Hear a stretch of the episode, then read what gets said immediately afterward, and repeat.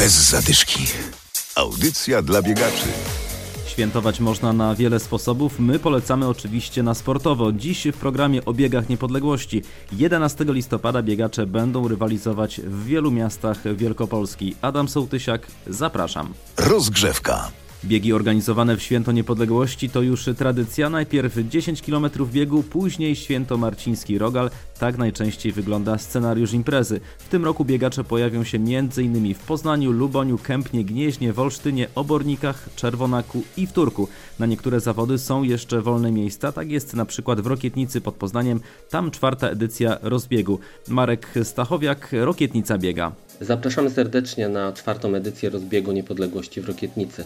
Wydarzenie stworzone przez Rokietnicki Ośrodek Sportu, Urząd Gminy Rokietnica, Rokietnica Biega i Rockskije Rokietnica. Po pandemicznej trzyletniej przerwie wracamy z naszym kameralnym biegiem, którego trasa jak zawsze przebiega ulicami gminy Rokietnica. W tym roku, podobnie jak ostatnio, postawiliśmy na dwie pętle.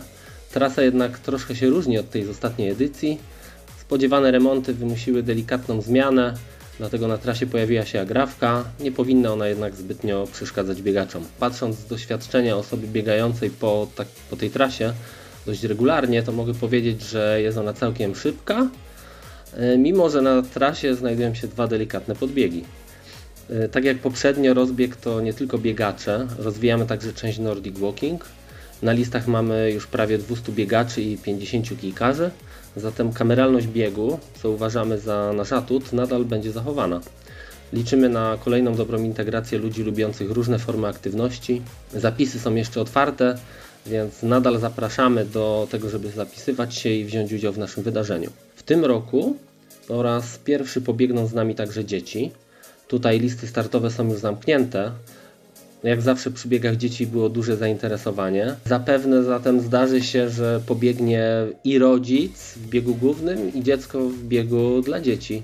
Cieszy nas to, że najmłodsi są wychowywani w sportowym duchu. Oczywiście każdy z uczestników otrzyma pamiątkowy medal z biało-czerwonym akcentem.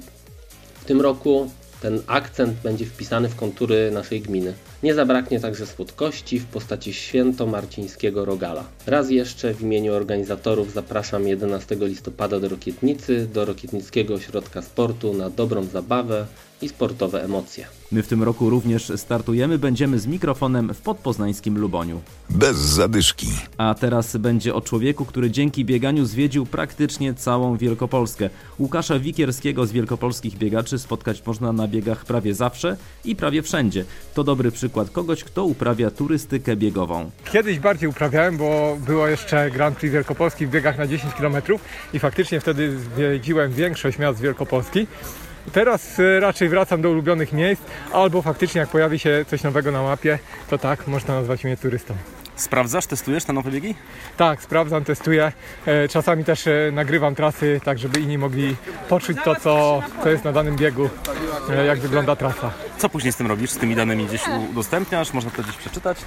E, tak, e, najczęściej piszę artykuły na e, stronę wielkopolskibiegacze.pl, a tak jak mówiłem, czasami robię filmiki, z, takie relacje biegowe z tras, to wtedy, kiedy biegam mniej na życiówki, a bardziej na to, żeby się pobawić, to wtedy biegam z kamerką. Zajrzyjcie na stronę wielkopolscybiegacze.pl, są tam relacje z biegów, jest sporo zdjęć i filmów bez zadyszki.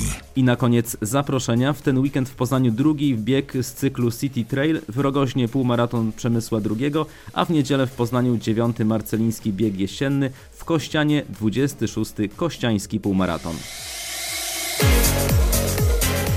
Bez zadyszki. Audycja dla biegaczy. Znajdź nas na Facebooku.